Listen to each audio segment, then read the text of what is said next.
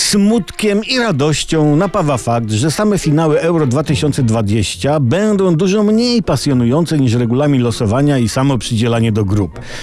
Polscy piłkarze w przyszłorocznych mistrzostwach zagrają w grupie S Hiszpanią, Szwecją oraz drużyną ze ścieżki barażowej B. Właśnie, te ścieżki barażowe.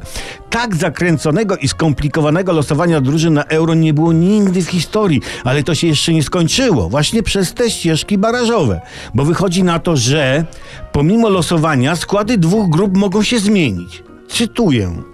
Zwycięzca baraży z grupy Ligi Narodów A powinien znaleźć się w grupie F, ale jeśli zwycięży ją Rumunia, czyli jeden ze współgospodarzy, to trafi ona do grupy C. Wynika więc z tego, że triumfator baraży z dywizji D przejdzie w takim wypadku do F.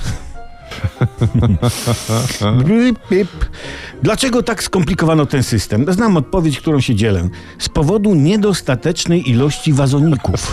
Tak, tak, po prostu. Pomysłodawców regulaminu Euro 2020 za wcześnie wypuścili z grupy terapeutycznej lepiącej wazoniki.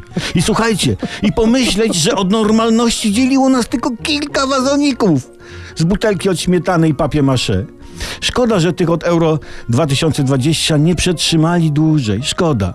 Dlatego słuchajcie, kochani, nie wgłębiajcie się w regulamin mistrzostw. To jest pułapka mentalna zastawiona na nasze mózgi, żeby odwrócić naszą uwagę od globalnego ocieplenia, sądów polskich i odkrycia, że smalec nie tuczy, jeśli go się nie je. Ostrzegam, nie rozkminiajcie regulaminu, bo skończycie lepiąc wazoniki.